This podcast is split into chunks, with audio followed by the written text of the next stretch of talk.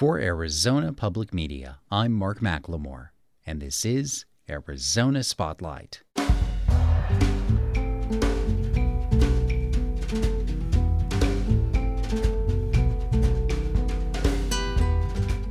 Coming up, how would our state respond if we were hit by wildfires as severe as those in California? Meet a pair of artists who are visiting the Museum of Contemporary Art to share their 100 year plan. Find out how you can help hummingbirds survive the peak summer heat. And Tucson residents share small stories of kindness in action.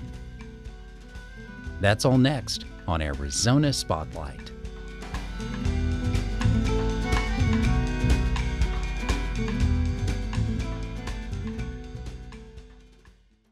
Anyone who's been following national news knows about the wildfires in California, the thousands of acres that have been burned, the towns that have been evacuated, and the many lives lost. And unfortunately, those totals keep going up.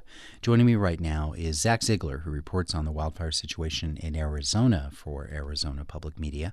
And I just wanted to take a moment to talk to Zach about our own fire preparedness and if a situation as vast as the one that's striking California were to occur here, how would our state fare? Thanks Thanks for being here, Zach. Thanks for having me, Mark. So, first of all, uh, do we have any idea what the current situation in California is? The current situation is these fires are starting to get controlled. Uh, they've been burning for weeks on end now, but we're starting to see the containment percentages go up. Now, the downside is if strong wind gusts hit, then we're going to get to a situation where they will jump fire line. That's how you establish containment on a fire. You cut lines around it, clear any fuels from the area. If a good wind gust happens, a fire can jump a fire line, and now all of a sudden it's back out of control again. Well, how have experts rated this year for wildfires in Arizona? It's been a pretty mild season, particularly here in southern Arizona. My personal uh, way of measuring these things is I have not donned my fire gear yet. Uh, so I haven't been out in the field reporting. It's been a remarkably mild year down here in northern Arizona and eastern Arizona, the, the really forested parts of the state. There has been a notable amount of fire. We've seen some evacuations, but overall, not as uh, as big as it can be, and that leads to what we've seen, where a lot of our firefighters are going to California to lend a hand. It presents a kind of an inverse uh, situation. You find the lack of fires to be comforting, yet at the same time, the potential for those fires is growing. That reminds me of something that Donald Falk, a U of A professor at the School of Natural Resources and the Environment, who studies wildfire, uh, has told me. Fires basically need three things oxygen, fuels, and an ignition source. When you don't have a fire, the fuels don't simply go away, they persist. Some parts of them decompose from year to the next, but a lot of that fuel accumulates. And so you do start to throw a lot more fuel onto the landscape, and it's really then waiting for those hot, dry, windy conditions and a source of ignition. So we know the fuels are out there, we know the oxygen's out there, and right now we're finally getting the lightning and the monsoon action that people enjoy seeing, but boy, it's got repercussions out there. Yes, we'll often see fires when the lightning shows up, but the nice thing is these storms, the monsoon, if it's wet, will help at least minimize uh, the fuels. It'll dampen them. It'll make it hard for the fire to burn. Uh, that's part of what we've seen quite often, especially last year some of the biggest problems we had were human caused fires, uh, especially in the area around Patagonia last year. These dry grasslands where fires just start and they burn.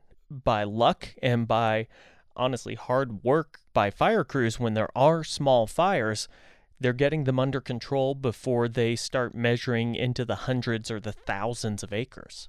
Well, going back to California for a moment, you mentioned that many Arizona firefighters have been going out there to participate in the in the fight. Um, to what extent were the state of California's firefighting resources tested this year, and was there federal help to make up the difference? There's always federal help. There's always statewide help. Someone that I've talked to is Sonoita Elgin Fire District Chief Joe DeWolf. Uh, when I talked to him last year about the fires down there, uh, he gave me an assessment that quite honestly surprised me a little. There's no fire department, whether it's a federal or, or local jurisdiction, that has enough manpower apparatus to really protect their area. So we all go help each other. And in that spirit, there's been news of international help uh, for California's wildfires. Yeah, you've heard about firefighters coming from New Zealand, and uh, that reminds me of a conversation I had with uh, now the former Mount Lemmon Fire District Chief Randy Ogden back in 2016. He spent time in Israel helping with fires over there. Uh, wildfires are an international issue, and firefighters are a brotherhood that will go anywhere in the world, it seems, to help each other when the fires get bad. Have there been any changes in Arizona's attitude about preparing for fires, maybe even in light of what's happening in California? Do you see changes on the horizon or more resources being allocated? Well, one thing that I will say is Arizona has been, and the Southwest has been a place that has been a little ahead of the curve nationally for some years now. The idea of prescribed fires, the idea of managed fire when there's a natural start, these are things that have come out and been tested in this area. Uh, it reminds me of fire historian and ASU professor Stephen Pyne, who in his book, The Southwest A Fire Survey, said the Southwest is designed to burn. This was the area where people first realized if you remove fire from the environment, you're going to basically just cause conditions to get catastrophic when it returns itself. The way that the natural order was here for years is this loose debris, these dropped pine needles, these uh, perennial and ennial plants, they get burned out and that restores the soil. You get these low level fires that move through an area, uh, take care of the smaller vegetation, and make the soil rich enough that things can grow again. So there was a, a realization here that that's the natural way of life. And there's been an effort to try and restore that balance to the area. It's another aspect of the ecology of the Southwest that might defy logic, but it's the way nature works. That it is. Uh, when you don't have enough moisture to help push for decomposition, you got to get rid of the dead and down plants some way, and that way here is fire. Thank you for your time, Zach. Our listeners can keep up with all of your reporting at news.azpm.org.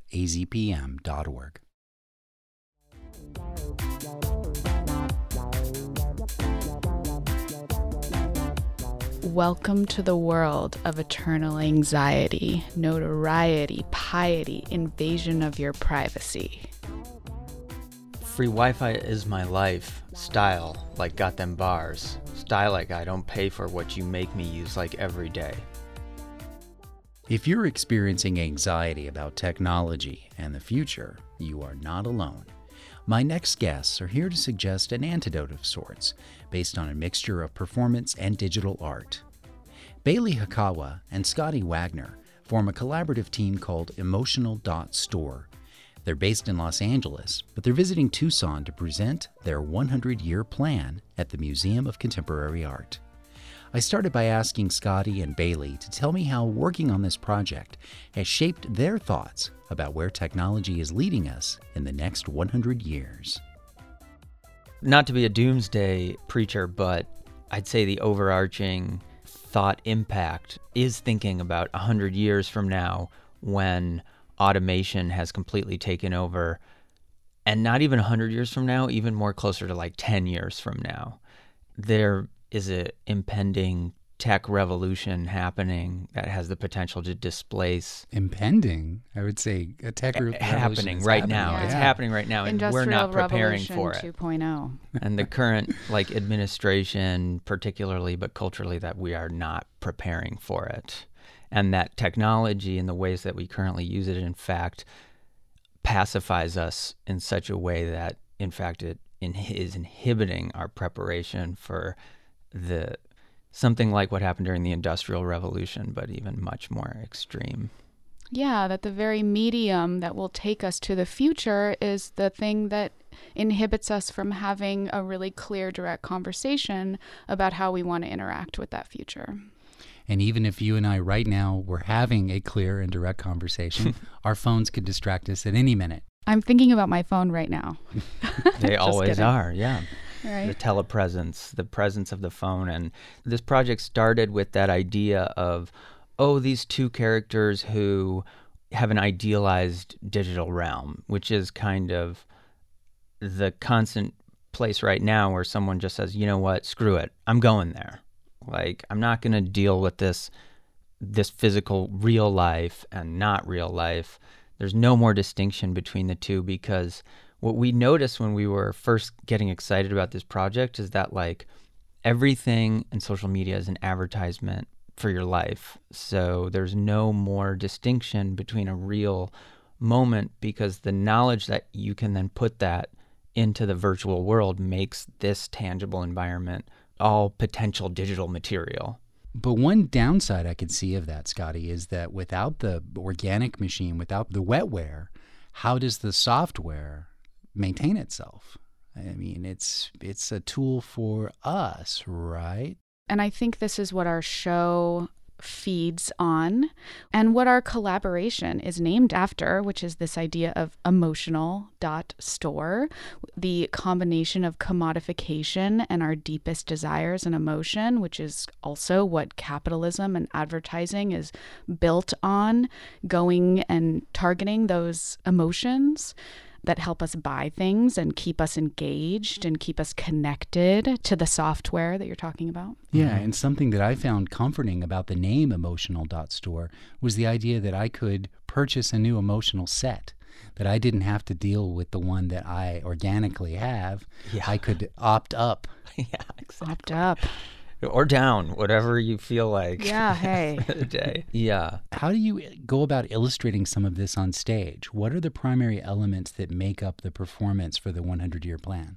We create an environment where we are what's behind the screen. We have a full set with a very op art kind of illusory black and white design that Bailey came up with. And then we involve green screening to sort of puncture that set with multiple cameras so that it creates a lot of depth within it and then make a composite image with webcam software and project that on a big screen that is between us and the audience. Yeah, for all the people who don't know media talk, I think that the main idea is that there is a screen between us and the audience. And though this is a live performance and the audience can feel that it is live, we are mediated through a very large screen. So, when you'll be taking the stage uh, in front of your installation, becoming a living part of it on the 11th and the 18th, two Saturday night performances, who exactly are you going to be? It's a version of ourselves that has really given way to the ways that we think the combination of personal life and commodification of personal life have merged into one. And that's what Bailey had mentioned earlier about commercials and advertising trying to merge with our emotional life. They're they're trying to be one thing. And we feel like that force, that energy is so strong in our culture and going further in that direction. The characters we play, a little bit, the dam has broken and they've given in. Do you have a target audience? Our target audience is broad, I think. to me, it seems broad. I have specific words about that though. Okay. Because for this project, we took out a Facebook ad, our first Facebook ad, Oh, yeah. where we had to choose our target audience. Literally, you choose all of the custom demographics. So you like check off boxes. check and- off the boxes. Okay, so what kind of boxes did you check and what kind did you not? Our audience are art lovers, theater lovers, performance, experimental lovers, music, cultural events. So not so much fishing or uh, off-roading. I think there can be an overlap, but I do think that our work is really targeting a kind of specific cultural movement and is a meta conversation about our cultural direction. Yeah, because there's a lot in your work that's kind of a reaction to the anxieties and the pressures of living in this technological world, but it's really done with humor. I think that's the target audience. Yeah, which that's why I say it's broad because mm. it's so related to something so many of us use. And I, I feel like to me that's my goal as an artist. That was a goal with our last project which was to make something that anyone who's ever either raised a child or considered raising a child or Was a child. used considered using any kind of technology including a book to make child raising easier could relate to. That is why we started collaborating in the first place, which is to make work that can be enjoyed by the masses on some level, not just an art crowd, not just a theater crowd. We really are interested in this space in between that feels accessible. It's a good time, a good time to be alive. Because you need so much stuff, you need so much stuff to survive. Bailey Hikawa and Scotty Wagner's installation 100 Year Plan includes two performances Saturday, August 11th and Saturday, August 18th, both at 8 p.m. at the Museum of Contemporary Art, Tucson. Yeah. One national list that Arizona stays near the top of is for the most species of hummingbird. The Tucson Audubon Society says as many as 13 different varieties call this region home. Although this time of year presents special dangers for these tiny birds, there's a way that any Tucson resident can help, as Nancy Montoya will tell us. We're talking with Jenny McFarland, who works at the Tucson Audubon Society. And today we're talking about hummingbirds. I love hummingbirds. But Jenny, they seem so fragile. Are they really as fragile as they appear? In many senses, absolutely not. Some species of hummingbirds go on long, epic migrations, and anyone who's had a hummingbird feeder or hummingbird flowers in their garden has seen hummingbirds battle each other for those nectar resources. So they're quite tough little birds, but they're also pretty delicate in some ways, especially right now with our extreme summer heat temperatures. Uh, that can create a lot of challenges for people and wildlife. Can hummingbirds overheat? Can the heat actually kill them? Yeah, when temperatures get high enough, uh, it can be quite dangerous for all wildlife and very much for hummingbirds. They generate a lot of heat themselves in their own bodies with their rapid wing movements, and then ambient, really high temperatures can be quite dangerous for them.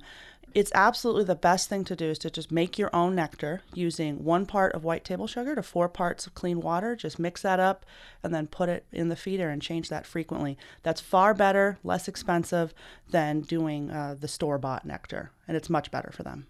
And change that very frequently because it can spoil very quickly with the heat. I would suggest every uh, one or two days.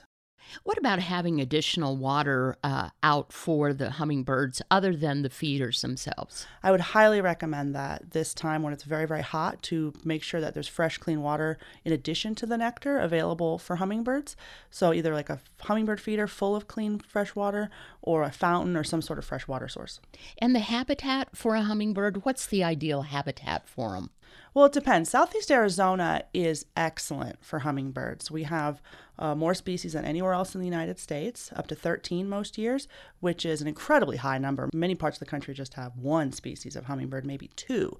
We're very rich in hummingbird life, and some of those species, like the mountains near Tucson or the deserts near Tucson, but many species do quite well right in urban Tucson. They do well in your yard. So, planting some native uh, hummingbird plants, such as uh, salvias and chuparosas can make your yard into hummingbird habitat. Does color really matter? I mean, I've seen the artificial feeders are all so colorful. Does color attract them? It absolutely does. They're uh, cued in to look for flowers that produce nectar, so they are very much color oriented in that way. So they'll go for red, but also yellow, but they really like red. Well, any other tips for hummingbird lovers out there before we say goodbye?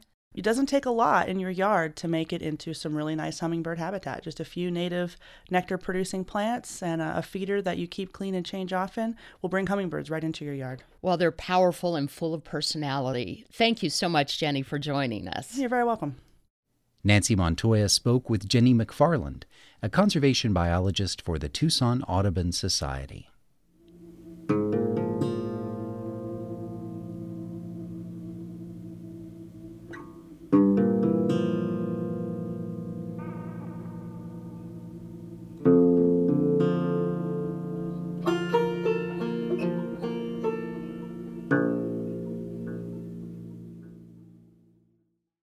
Are random acts of kindness on the endangered list? Opinions on the topic vary, but when asked, most people have a story to tell. Last November, I visited the Flowing Wells Library shortly before it closed for renovations to talk with people about witnessing or being part of acts of kindness in this community. Well, my name is Elizabeth, and one act of kindness we recently had was my daughter's birthday, her seventh birthday, and it was wonderful because we made a delicious strawberry cake with chocolate frosting and lots of colored sprinkles all over it. And she picked out the candle, it was a rainbow number seven. Uh, we decorated the place with, you know, cheapo crepe paper and balloons, one dollar balloon from the Family Dollar. But um, that's what we had for an act of kindness. The whole family came and everybody brought a little gift, and it was just great. And we had the cheap pizza, five dollar pizza, to help the dinner. And that was it. hmm My name's Kathleen. When I first moved here five years ago from Florida, I was homeless with my kids. I had two kids at the time and my husband, and we slept on a shack floor. And then we moved from my mother in law's floor to my sister in law's floor, and she already had four kids and herself. So we're sleeping on their floor, and I'm a veteran. So I contacted the Red Cross, and they helped us to get an apartment, and they gave us beds for the kids. So that was an act of kindness that I was super grateful for because I probably would have been homeless for longer or like anything can happen to us. Did that help you get back on your feet to get that boost from the Red Cross? Yes. I would never know that you had that experience. Yeah. I never want to be homeless again. It was terrible. It was really, really bad. Well, and also I want to say thank you for your service. Oh, my name's Charles. Can you tell us something about like how long you've been in Tucson or what I've been do? in Tucson my whole life.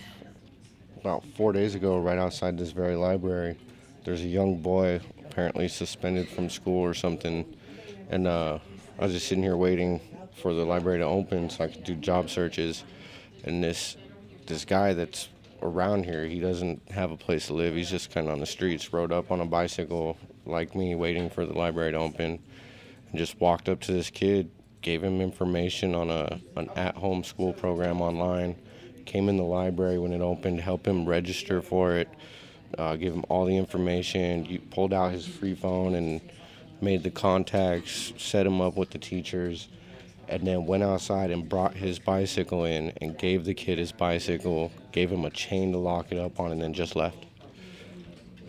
The kid's like maybe 13 years old. How did it make you feel to see that?